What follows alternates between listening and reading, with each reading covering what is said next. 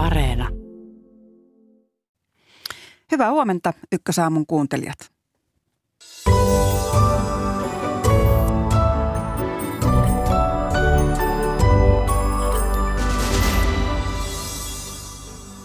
Suomi myöntää edelleen turistiviisumeja venäläisille matkailijoille. Viro, Latvia ja Liettua eivät niin tee. Kysymme, mitä virolaiset ajattelevat siitä, että Venäjältä pääsee edelleen Suomen kautta muualle E U-alueelle ja onko Suomi ehkä aikeissa muuttaa viisumikäytäntöjään. Koronavirus leviää edelleen niin Suomessa kuin muuallakin maailmassa, eri tahdissa, eri maissa. W H O luokitteli apinarokon maailmanlaajuiseksi terveysuhaksi ja muistakin viruksista on huolta. Ykkösaamun vieraana zoonoosivirologiana professori Olli Vapalahti.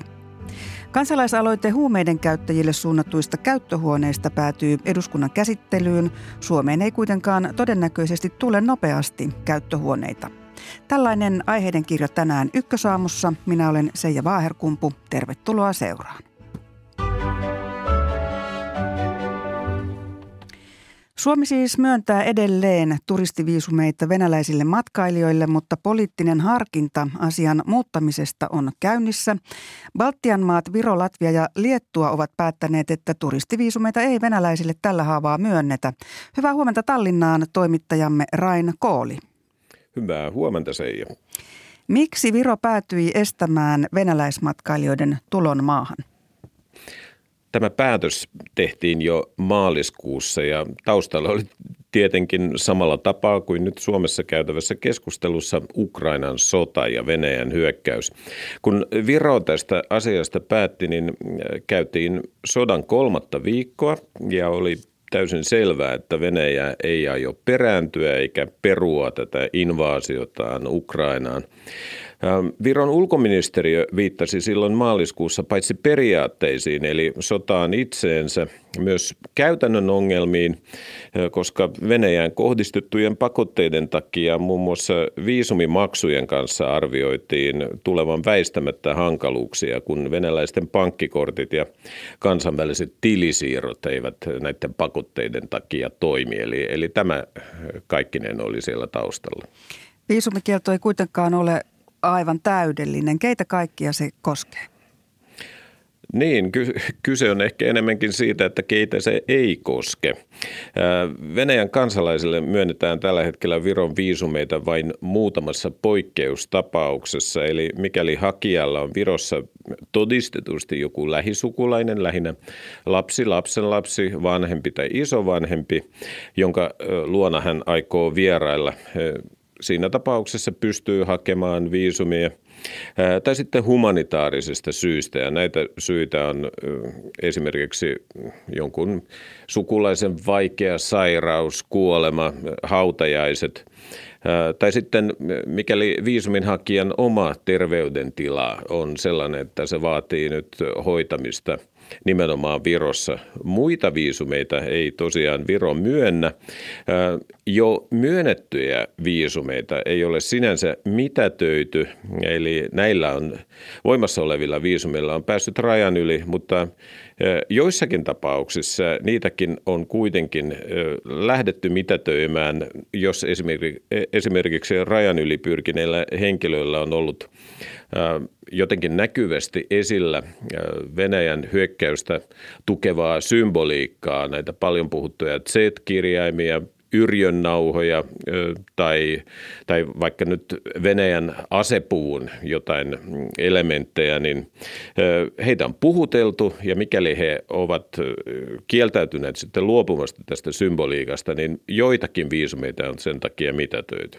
Eli tämä tapahtuu siinä rajalla, rajanylitystilanteessa? Kyllä vain. No kun ajatellaan sitä, että kuinka paljon Virossa yleensä liikkuu venäläisiä matkailijoita, nimenomaan kun nyt puhutaan näistä turistiviisumeista, niin, niin minkälainen tilanne siellä on sitten maaliskuusta asti ollut tässä suhteessa? No venäläismatkailijoiden määrähän koronavuosina romahti täysin, kun vaikka vielä vuonna kaksituhattayhdeksäntoista Venäjän kansalaiset kävivät Virossa yhdeksänsataatuhatta kertaa ja, ja aika moni heistä turisteina. Uusia Viron viisumeita myönnettiin silloin yli satatuhatta, eli, eli kaksi kolmannesta kaikista viisumeista, jotka Viro ulkomaalaisille myönsi, menivät venäläisille, niin viime vuonna matkojen määrä romahti alle kymmenen prosenttiin ja, ja Venäjän kansalaisille myönnettyjen Viron viisumeiden määrä jäi myöskin vähän päälle kolmekymmentätuhatta. Tästä vuodesta odotettiin erittäin hyvää matkailuvuotta, mutta tosiaan kun aluksi olivat vielä voimassa koronarajoitukset, nyt viisumikielto, niin se ei ole toteutunut. Eli, eli venäläisiä on käynyt Virossa, mutta sanotaan, että huonon koronavuoden tahtiin ja, ja varsinkin Koillis-Virossa tästä kärsitään, koska venäläismatkailijat ovat erittäin tärkeitä siellä alueella, myöskin Tallinnassa. Mutta se on nyt hinta, jonka Viro on valmis maksamaan tästä Ukrainan tukemisesta. Eli Koillis-Viron tilanne on vähän samantapainen kuin täällä meillä sitten itärajan pinnassa tuossa Kaakkois-Suomessa, että, että venäläisten tuomat taloudelliset hyödyt ovat, ovat suuret ja niistä nyt sitten on jouduttu luopumaan ensin koronan vuoksi ja nyt Virossa myös tämän, tämän viisumikiellon vuoksi tai tiukentuneiden sääntöjen vuoksi. Mutta miten venäjänkielinen Viron väestö, heitä on siellä maan kokoon nähden paljon, niin miten viisumikielto vaikuttaa heidän elämäänsä? No heillä usein kyse on siitä, että, että he pääsevät matkustamaan kuitenkin, jos ovat Venäjän kansalaisia, niin vapaasti rajan yli koronarajoitusten puitteissa tietenkin, mutta niitä ei tällä hetkellä ole. Ja, ja kun tosiaan Venäjältä pystyy hakemaan Viron viisumin käydäkseen jonkun lähisukulaisen luona, niin, niin sanotaan, että ei suuremmin. Mm. No entä vielä, kun ajatellaan sitten Suomen ja Viron tällä haavaa erilaisia viisumikäytäntöjä. Mitä Virossa ajatellaan siitä, että Suomen kautta Venäjältä pääsee edelleen E U-alueelle ja vaikka Vironkin? Rain Kooli.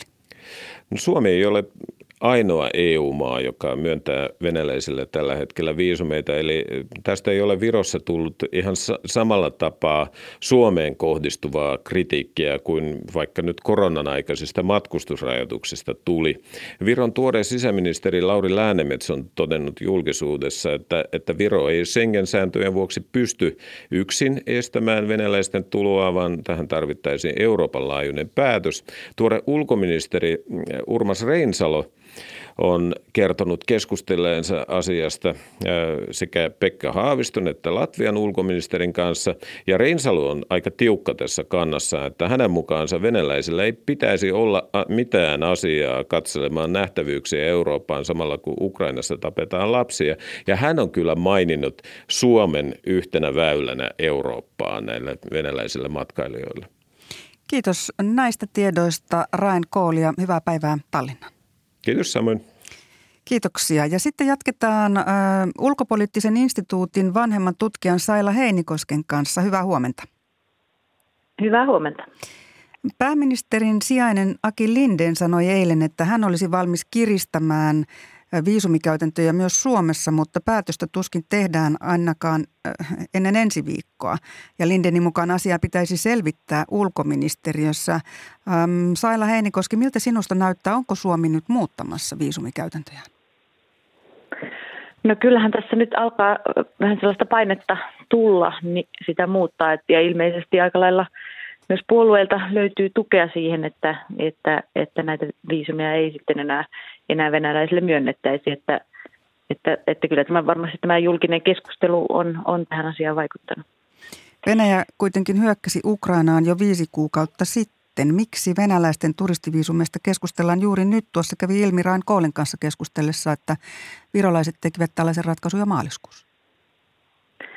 No Suomessahan on äh, koronarajoitukset oli voimassa, voimassa vielä, vielä tähän tuota, heinäkuuhun asti, että tässä on oikeastaan hyvin vähän aikaa vasta, vasta venäläismatkailijat käytännössä päässeet Suomen rajan yli, koska nämä venäläisten rokotuksia ei, ei hyväksytty tämän tota, maahanpääsyn edellytykseksi, eli, eli sitä käytännössä ei ole, ole tarvinnut tehdä mitään tällaista päätöstä aikaisemmin, koska se on käytännössä, käytännössä ollut hyvin rajoitettua se pääsy, ja toki edelleenkin se on, se on niin kuin huomattavasti pienimuotoisempaa niin kuin monestakin syystä varmasti matkailu kuin, kuin mitä oli koronaa edeltävänä aikana, mutta oikeastaan nyt, se, nyt on tavallaan se mahdollisuudet avautunut laajemmin, niin Venäjä... laajemmin sitten näiden koronarajoitusten poistettua.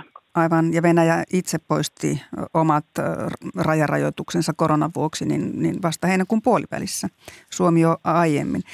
Tuota, tässä on keskusteltu myös siitä, että miten asiassa olisi viisainta edetä, jos asiassa edetään, E U-tasoisesti vai kunkin jäsenmaan omalla päätöksellä? Niin, mole, tässä on tuota, toki jokainen jäsenvaltio voi, voi tämän päätöksen tehdä, tehdä itsenäisesti, mutta tietenkin jos tässä niin kuin halutaan, halutaan maksimoida sellainen niin kuin, periaatteellinen, symbolinen voima tällä päätöksellä, niin, niin tietenkin se voimakkaampana voi tulla sieltä E U-tasolta.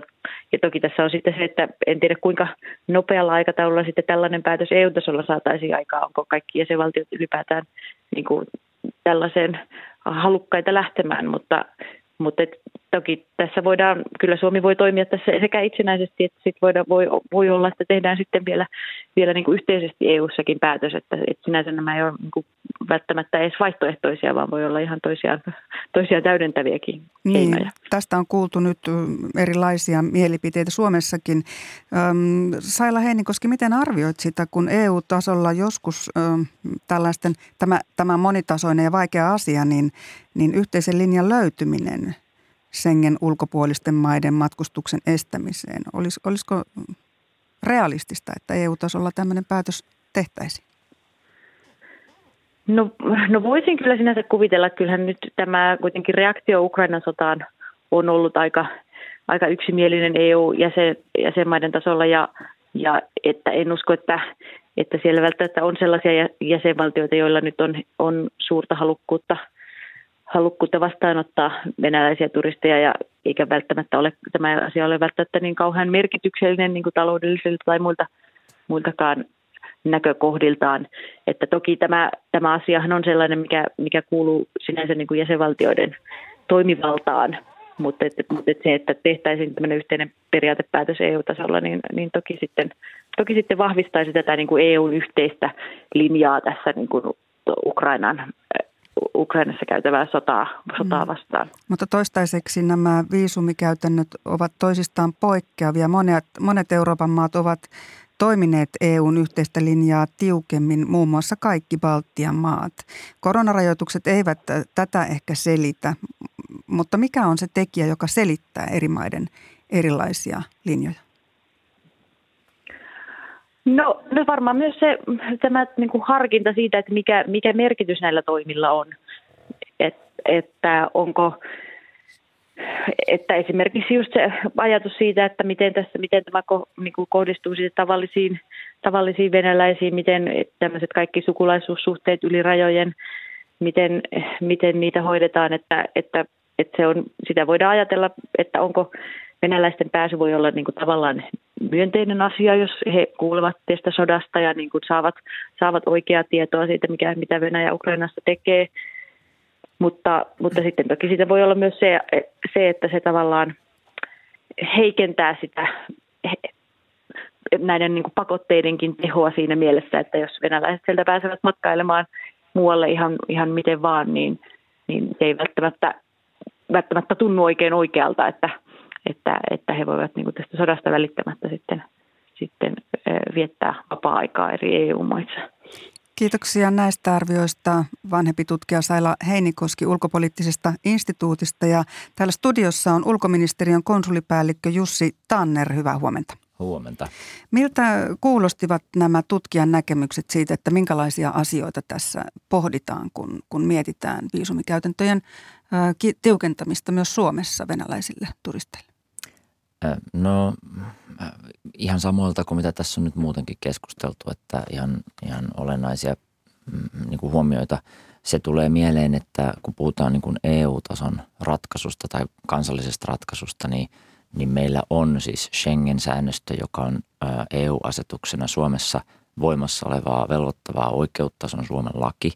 Ja, ja, ja sen, sen vuoksi niin tota, ei mikään voida niin kuin tehdä sitä selkeästi rikkovia kansallisia päätöksiä.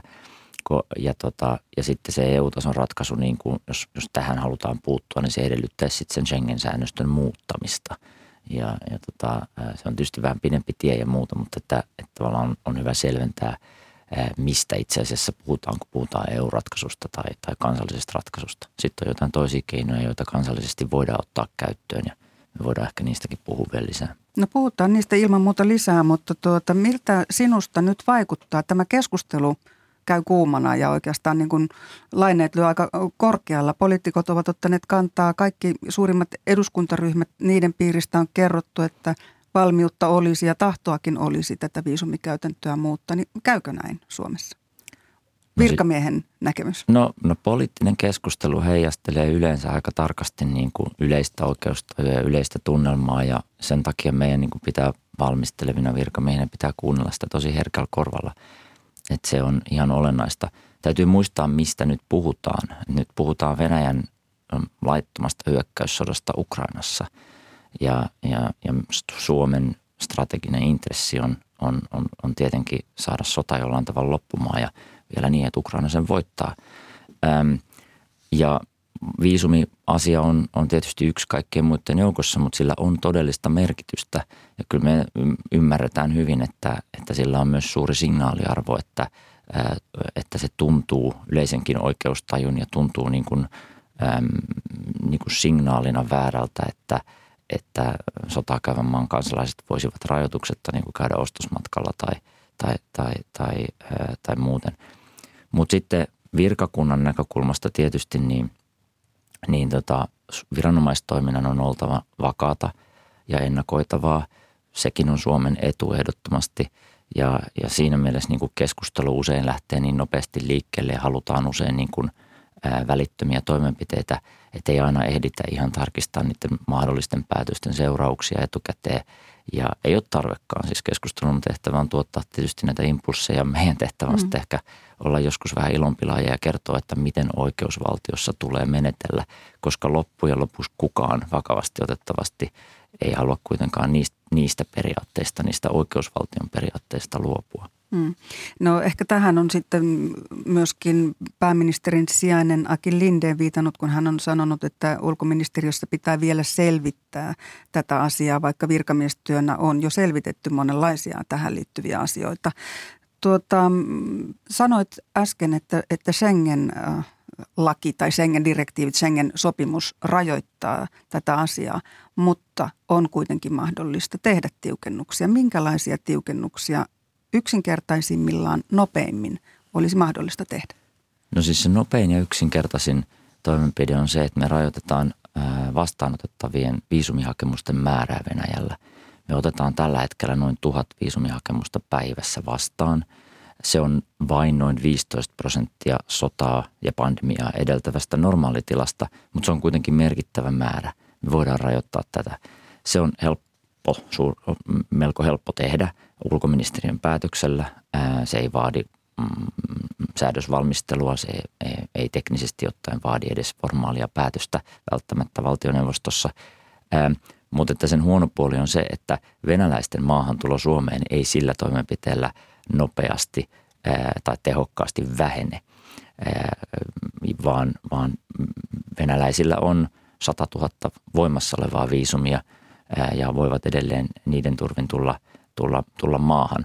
Toki maahantuloedellytykset sitten erikseen tar- tarkastetaan vielä rajalla, että viisumi sinällään ei oikeuta niin kuin maahantuloon.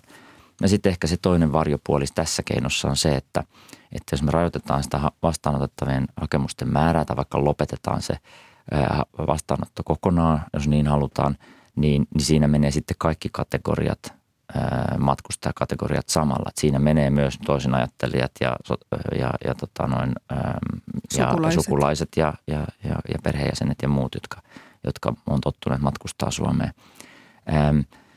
Tämä on se niin kuin kaikkein helpoin keino. Mm. No sitä ei tarvitse edes perustella. Ei vaan oteta viisumihakemuksia vastaan samaa määrää kuin ennen. Miten se tehdään? No siis teknisesti ottaen tehdään niin, että, että meillä on todellisia vaikeuksia myös, myös tai todellisia haasteita, sanotaan näin oikeasti, niin, niin, niin, niin pitää yllä sitä vastaanottoa, että sekään ei ole mitään, mikään yksinkertainen, että meillä on tietty kapasiteetti ja sitten me vaan ilmoitetaan, että me otetaan vähemmän vastaan tai, tai, tai paljonko sitten otetaan. Tämä on, on mahdollista.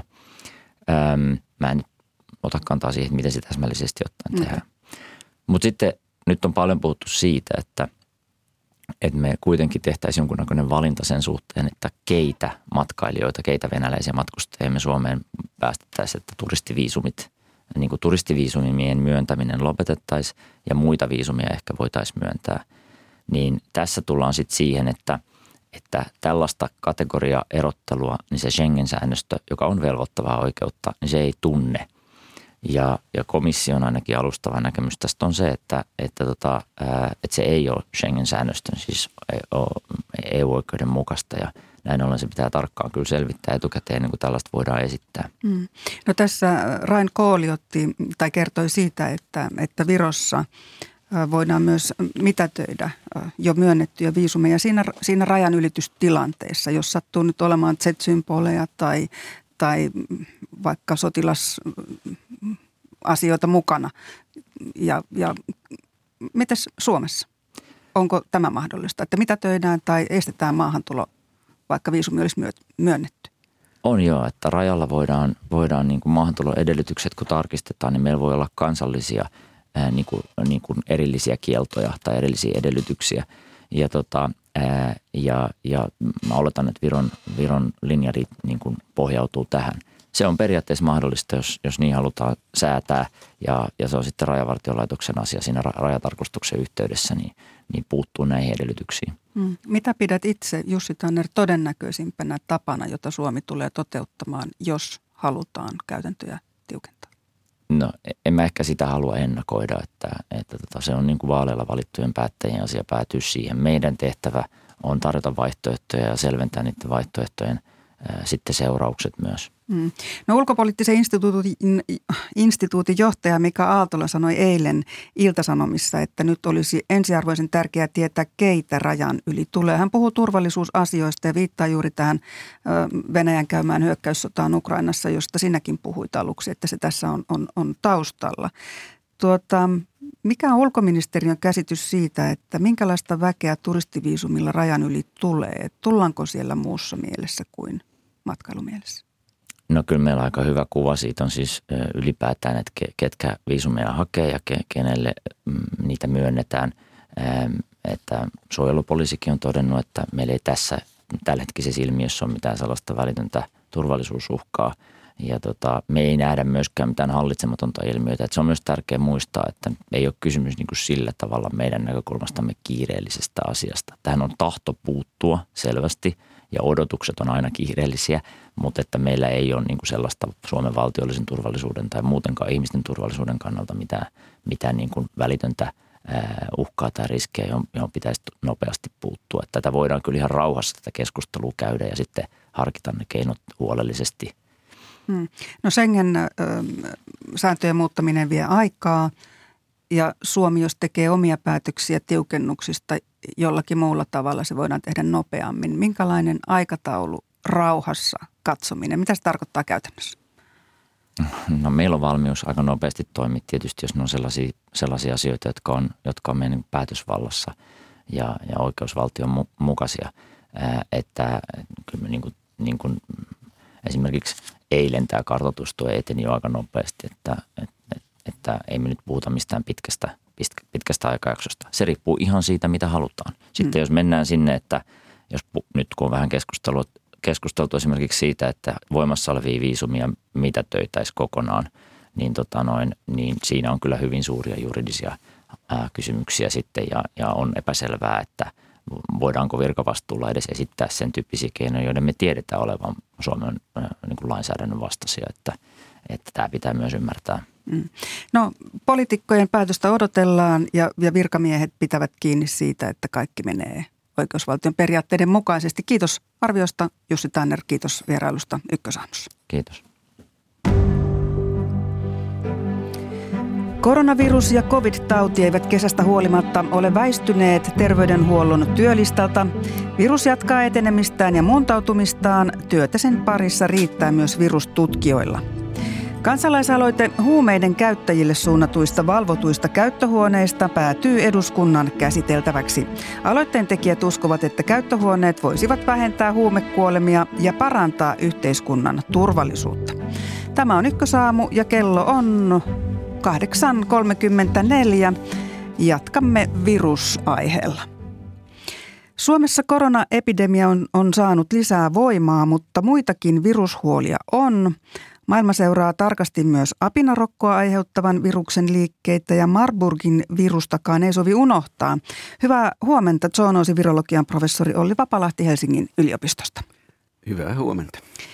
Tällä hetkellä vaikuttaa siltä, että koronavirus ja sen aiheuttama covid-pandemia voimistuvat Suomessa. Mikä on sinun näkemyksesi siitä, miten epidemia kehittyy, kun tässä kesä etenee ja syksy, syksykin saa?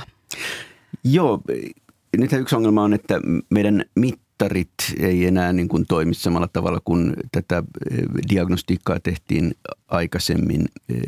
Et, et siinä mielessä me ei oikeastaan tiedetä, minkä verran näitä, näitä infektioita on, mutta että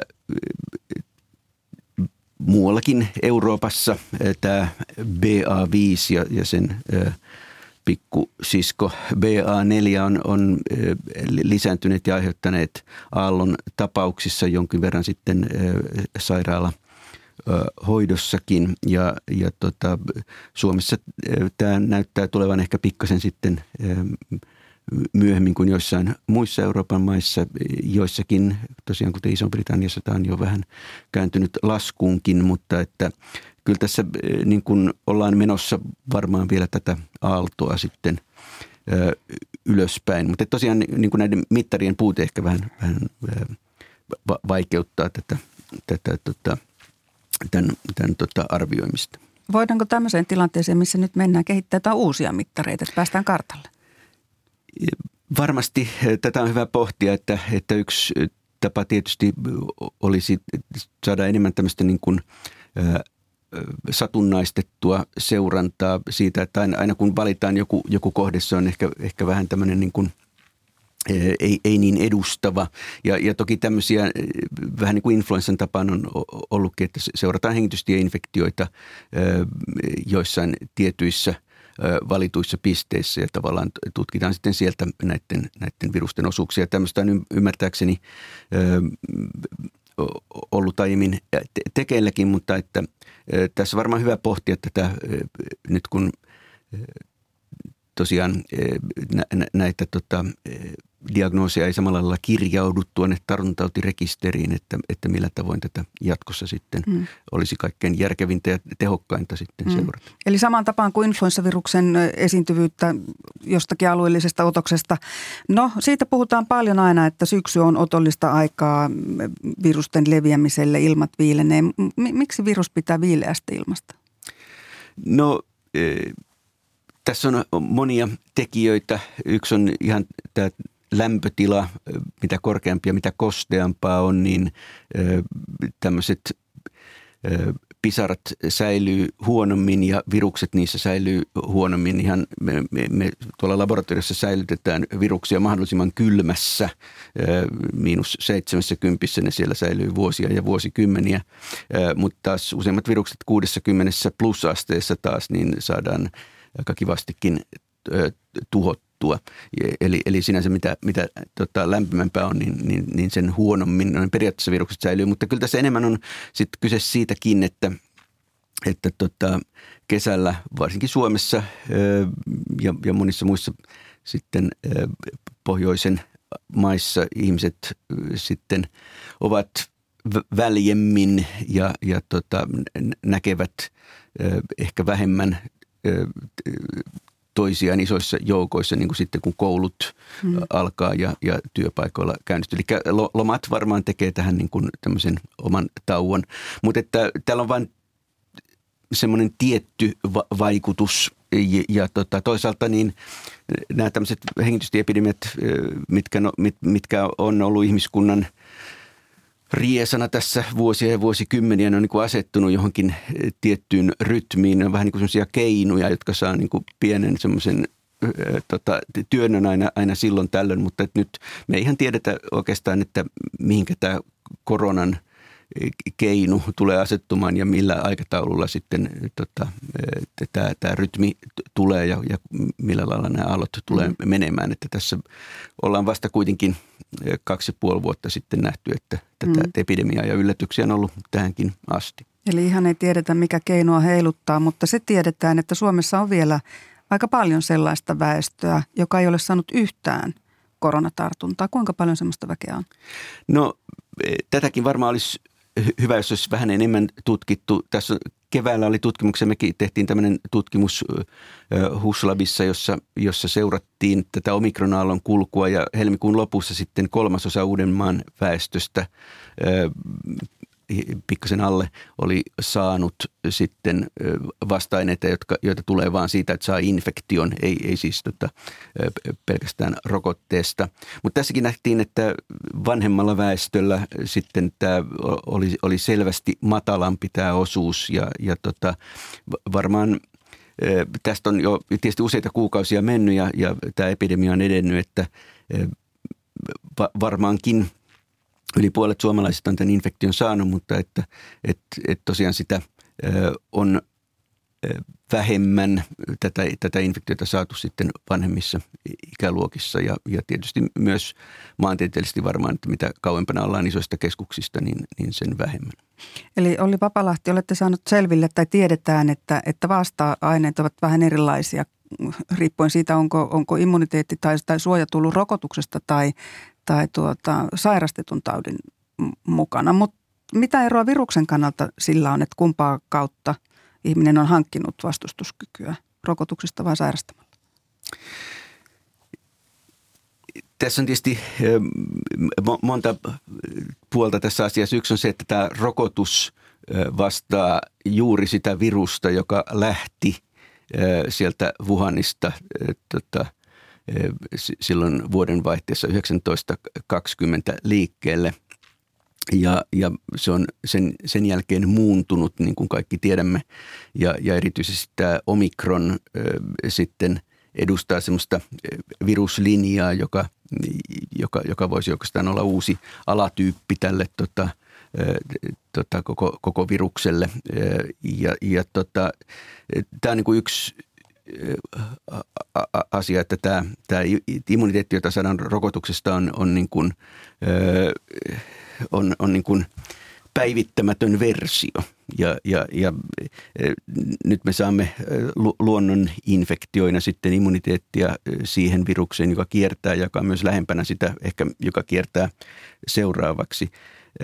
Ja toisaalta sitten tämä tota, luonnoninfektio sitten sisältää muitakin viruksen rakenteita kuin vain sen piikkiproteiinin, jota on tässä, jota tämä rokote ilmentää.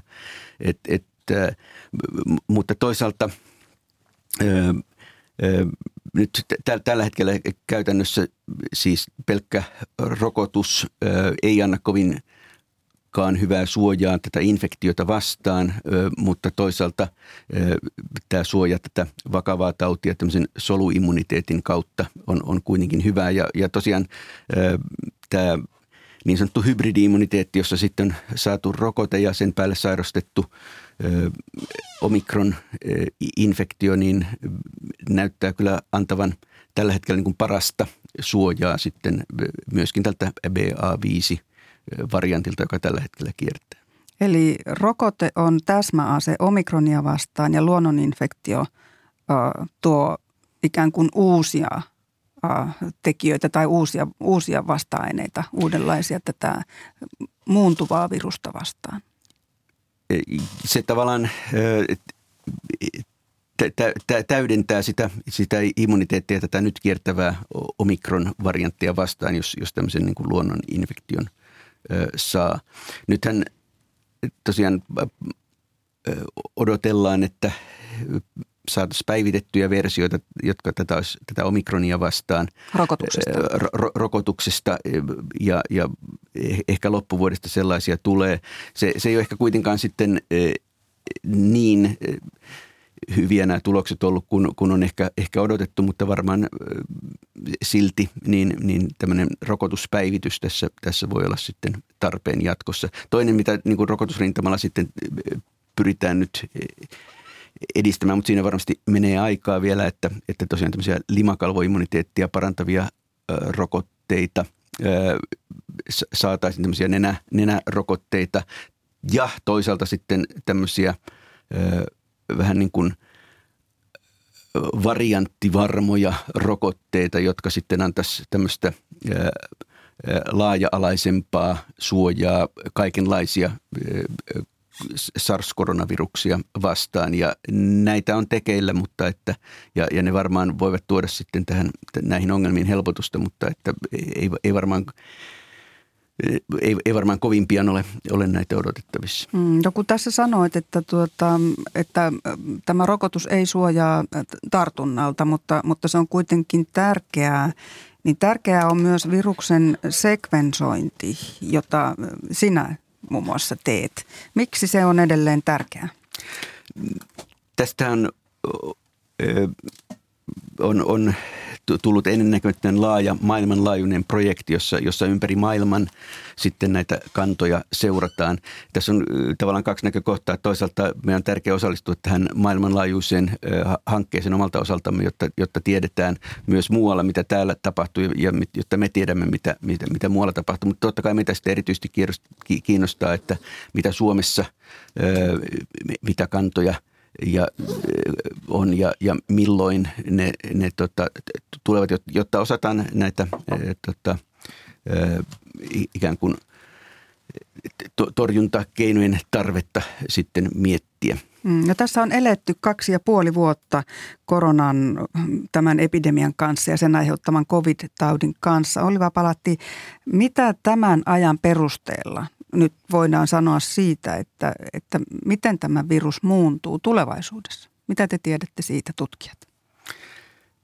Tämä on yllättänyt tietyllä tavalla monta kertaa, mutta että tässä on niin kuin ehkä se, mitä tällä hetkellä tapahtuu ja tämän vuoden on tapahtunut, että meillä oli tämä, tämä omikron ykkönen, sen jälkeen oli kakkonen ja, ja, ja nyt nelonen, vitonen ja, ja tavallaan, että jos tämä homma jatkuu, että tämä niin kuin tulee tämmöinen niin kuin päivitetty versio tästä omikronista, niin, niin, joka alkapäälle on, on vielä ollut tämmöinen taudinaihetuskyvyltään vähän, vähän miedompi, niin, niin se on ehkä, ehkä paras näistä vaihtoehdoista. Mutta että sitten tämmöisiä niin kuin hyppäyksenomaisia muutoksia tälle virukselle voi tapahtua. Vähän niin kuin tämä omikron oli, tämä virus voi kehittyä pikkasen eri suuntaan, muun muassa tämmöisessä tota, immunosuppressiossa olevassa henkilössä, eli immunivajaassa henkilössä, joka saa vaikka tämmöistä lääkitystä. Ja on todettu, että heillä voi olla kuukausia, jopa vuosia tämä, tämä infektio. Ja, ja tota, esimerkiksi tämä brittivariantti eli alfa-variantti ja nyt omikron on todennäköisesti syntynyt t- t- tällä tavoin. Y- yleensä ne ei sitten pääse sieltä tavallaan potilaasta sitten eteenpäin, mutta kun näin tapahtuu, niin, niin tavallaan siinä on, on valmiiksi ihmiseen e- t- tavallaan sopeutunut, muuntunut virus. Toinen tapa voisi olla se, että, että me tiedetään jo, että tämä virus on siirtynyt hamstereihin, minkkeihin, valkohäntä kauriiseen ynnä, ynnä muihin eläimiin ja, ja tavallaan voisi kehittyä siellä eri suuntaan ja, ja, ja sitten hypätä takaisin. Tästä nyt ei ole vielä havaintoja, mutta tämä on ehkä yksi sellainen tota, huono skenaario, mitä pitää kuitenkin varoa ja, ja, ja eläimistähän tämä virus on alun perin tullutkin. Lisäksi tyypillistä näille koronaviruksille, että ne voi vaihtaa perintötekijöitä ja, ja muodostaa niistä tämmöisiä yhdistelmiä. Siitä meillä on havainto ihan, ihan Suomestakin, jossa tämmöinen yksi variantti syntyi tuolla Kemin Tornion seudulla tuossa, tuossa tänä keväänä. Eli voi olla niin, että tulee ihan uudenlaisia covid-tautia aiheuttavia koronaviruksia eläimistä tai sitten tämmöisistä pitkäaikaissairaiden ihmisten infektoitumisista. No tä, tä, tästä jälkimmäisestä on jo näyttöä, että näin on, näin on käynyt ennenkin. Et jossain vaiheessa ehkä se niin kuin evoluutiotila loppuu ja kaikki ikään kuin vaihtoehdot voi olla kokeiltu, mutta et vielä ei ole ehkä siinä vaiheessa. Mutta että et, et, et, tässä kannattaa piruja maalata seinälle, ei. Mutta että et, et, et, et, et, tässä on niin kuin, näyttää kuitenkin, että et, et, tämä etenee tätä vähän niin kuin tämmöisinä, tämmöisinä aaltoina, jotka liittyy tähän omikroniin, mutta että on hyvä pitää, että nämä on semmoisia mahdollisuuksia, joihin, mm. joihin sitten on hyvä varautua. Ja vielä Olli Vapalahti, kun tässä sanoin otsikossa, että, että apinarokkoa ei sovi unohtaa, niin kummasta olet enemmän huolissasi, apinarokosta vai, vai näistä covidia aiheuttavista koronaviruksista? No nämä on erilaisia t- tietyllä tavalla uhkia tai, tai, tai asioita. Nythän tämä, meillä on ennestään neljä, neljä koronavirusta ja, ja tämä pandemia. Tässä on tietysti tyly osoitus siitä, mihin tämmöiset koronavirukset tota, kykenee ja, ja siellä on tietysti potentiaalia ehkä, ehkä jatkossakin näihin ja, ja en tiedä, mitä polkua tämä nyt tulee, tulee kulkemaan. Tämä apinarokko tosiaan on, on hyvin erilainen virus ja, ja erilainen tauti ja se on vasta kaksi ja puoli kuukautta nyt tämä epidemia ollut ja meillä on ehkä semmoinen kolme neljätoista tuhatta tapausta, jotka on todettu, voi, niitä, niitä voi olla enemmän. Ja tämä myöskin varmasti kiersi jo kotvan aikaa ennen kuin se havaittiin tuossa toukokuussa. Tässä on myöskin tämmöisiä niin kuin todennäköisiä ja hyviä skenaarioita, jotka liittyy siihen, että on aika helposti hallittavissa ehkä, koska, koska se vaatii aika tiheitä kontakteja, joista, tota, jos... Tota, Tota, jotka on ehkä niin kuin kontrolloitavissa, että se on vain vähän aikaa niin kuin tartuttava tämä, tämä henkilö ja lähinnä oireisena, jolloin paljon voidaan tehdä niin kuin tämmöisillä karanteenilla ja, ja, ja eristyksillä sitten, jotta se ei leviä pidemmälle.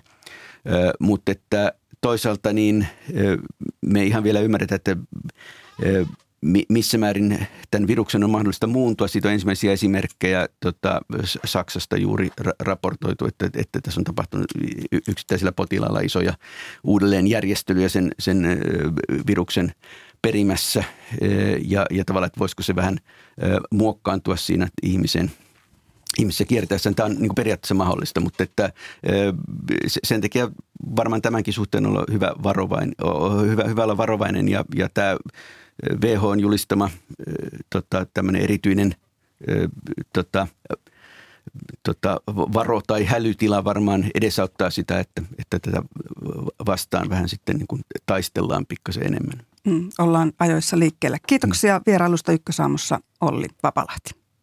Kiitos.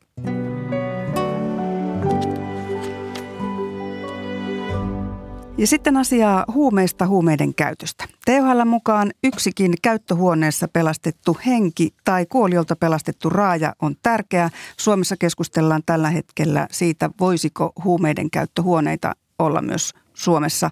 Hyvää huomenta Irti huumeista ry:n toiminnanjohtaja Mirka Vainikka. Hyvää huomenta.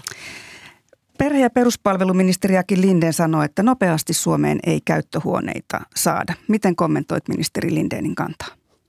No tota, mä ajattelen niin, että käyttöhuoneita olisi aika mahdollista saada nopeastikin sillä lailla, että me benchmarkattaisiin suoraan ää, ma- mallia sieltä maista, missä on samantyyppinen lainsäädäntö liittyen huumeisiin kuin Suomessa, mutta käyttöhuoneet on mahdollistettu asetuksella. Ja sitä kautta me pystyttäisiin aika nopeastikin tekemään se lain valmistelu. Ja oikeastaan mun näkökulmasta niin alueillehan jää sitten se käytännön työ ja käyttöhuoneet sinne niille alueille, missä alueella koetaan, että tarvitaan, niin mä luulen, että esimerkiksi Turussa ja Helsingissä olisi kova, kova halu saada ne pian jo. Mm.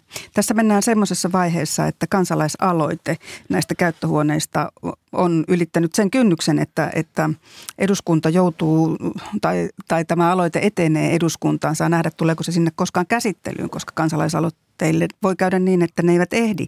Mutta millaisia nämä käyttöhuoneet toteutessaan olisivat? No aika kliinisiä tiloja.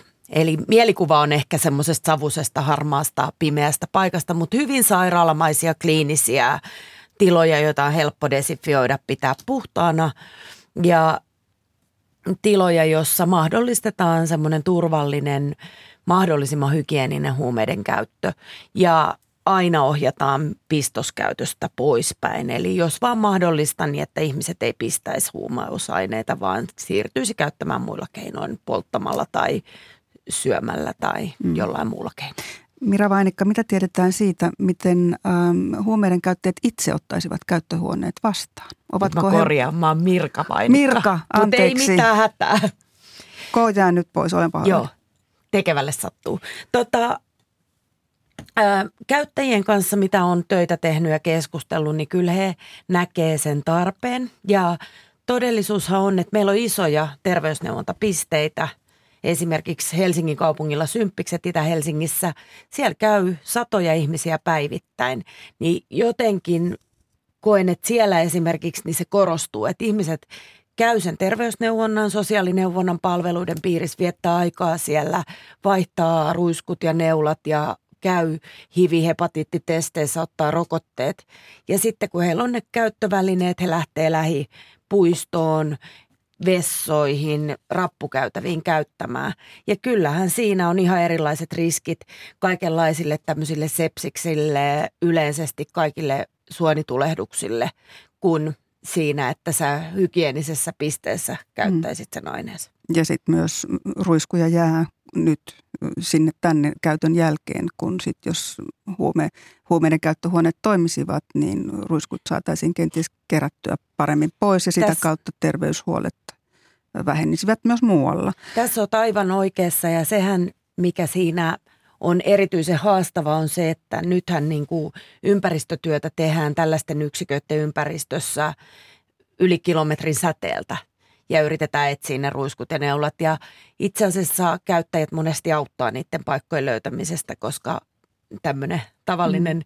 sosiaalialan ammattilainen tai terveysalan ammattilainen niin ei välttämättä tiedä, että mihin niitä ruiskuja laitetaan sitten, kun ei voi roskikseen välttämättä laittaa ja ruiskusta pitää päästä aika nopeasti eroon. Eli huumeiden käyttäjät ovat vastuullisia. He kantavat vastuuta myös muista ihmisistä jonkin verran ainakin tällä tavoin, että he auttavat löytämään ruiskuja. Joo, mun kokemus on se, että et, ei kukaan halua olla paha ja ilkeä. Ja kyllähän he lyö itseensä semmoisen stigman vielä kovemmin kuin mitä me muut lyödään ja mitä yhteiskunta lyö. Että jotenkin semmoinen huonomuuden tunne ja ajatus siitä, että mä en kelpaa, niin on hyvin syvässä, jos oot elänyt pitkään sitä huumemaailman elämää. Mutta sitten toisaalta, kun sä pääset tekemään jotain hyödyllistä, niin aika pienistä teoista alkaa tulee se itsetunto, että hei, mähän voin tehdä asioille jotain ja ehkä jonain päivänä mäkin voisin muuttaa elämän suuntaani. Mirka Vainikka, Suomessa nuorten alle, kaksitoista, alle kaksikymmentäviisivuotiaiden huumekuolemia on paljon, kun niitä verrataan muuhun Euroopan unioniin, Norjaan ja Turkkiin. Mistä tämä johtuu? Meillä on vähän trendit muuttunut myöskin huumeiden käytössä ja sitten toisaalta meillä on tämä eriarvoisuus lisääntynyt, eli ne nuoret, jotka elää entistä terveellisemmin, käyttää entistä vähemmän päihteitä ja voi hyvin ja pärjää koulussa ja suorittaa hyvin asioita. Ja sitten toisaalta on se porukka, joka meinaa tipahtaa. Ja sitten toisaalta meillä on tullut markkinoille tota, erilaisia lääkkeeksi luokit, tai tämmöisiä lääkkeenomaisia huumausaineita, joiden käyttö on tosi paljon helpompaa. Et jos ajatellaan kaksituhattaluvun taitteessa, niin ekstasi oli ainoa oikeastaan pillerimainen aine, joka voidaan ottaa. Ja siitä sitten kynnys tavallaan pillerimäisesti syöden on ehkä matalampi kuin siinä, että pitäisi suoraan pistää tai polttaa. Et pistäminen ja polttaminen ei ole läheskään jokaiselle nuorelle niin ominaista ja tuttua. Hmm. No kaikenlaisia aineita on saatavilla varmastikin kyllä kaikissa maissa. Mikä hmm. vaikuttaa siihen, että minkälaisiksi eri maiden huumeiden käyttäjien tavat käyttää huumeita muodostuu? Se on tosi mielenkiintoinen kysymys, koska meillähän on niin kuin nimenomaan omanlainen päihdekulttuuri. Toisaalta Suomessa alkoholia ja tämmöinen seka, siihen huumeiden käytön lisäksi tulo, niin on tehnyt semmoisen, luonut sen meidän sekakäyttökulttuurin. Toisaalta mä luulen, että oma vaikutus oli tuossa korvaushoidon aloituksessa ja siinä, että alkuun tuotiin paljon korvaushoitolääkkeitä Ranskasta ja muualta Euroopasta. Ja korvaushoitoakin aloitettiin vähän silleen lain varjopuolella. Moni muistaa Karvosen ja Karvosen klinikan. Niin tavallaan sieltä on lähtenyt joku semmoinen kulttuuri, että meillä ei oikeastaan ole heroinia, monet muut vahvat päihteet samalla lailla ottanut asemaa markkinoilla, vaan että meillä on niin kuin tämmöiset huumeena käytettävät tai korvaushoitolääkkeet, joita välttämättä ei Suomessa edes käytetä lääkkeenä, niin se juttu. Kiitoksia näistä kommenteista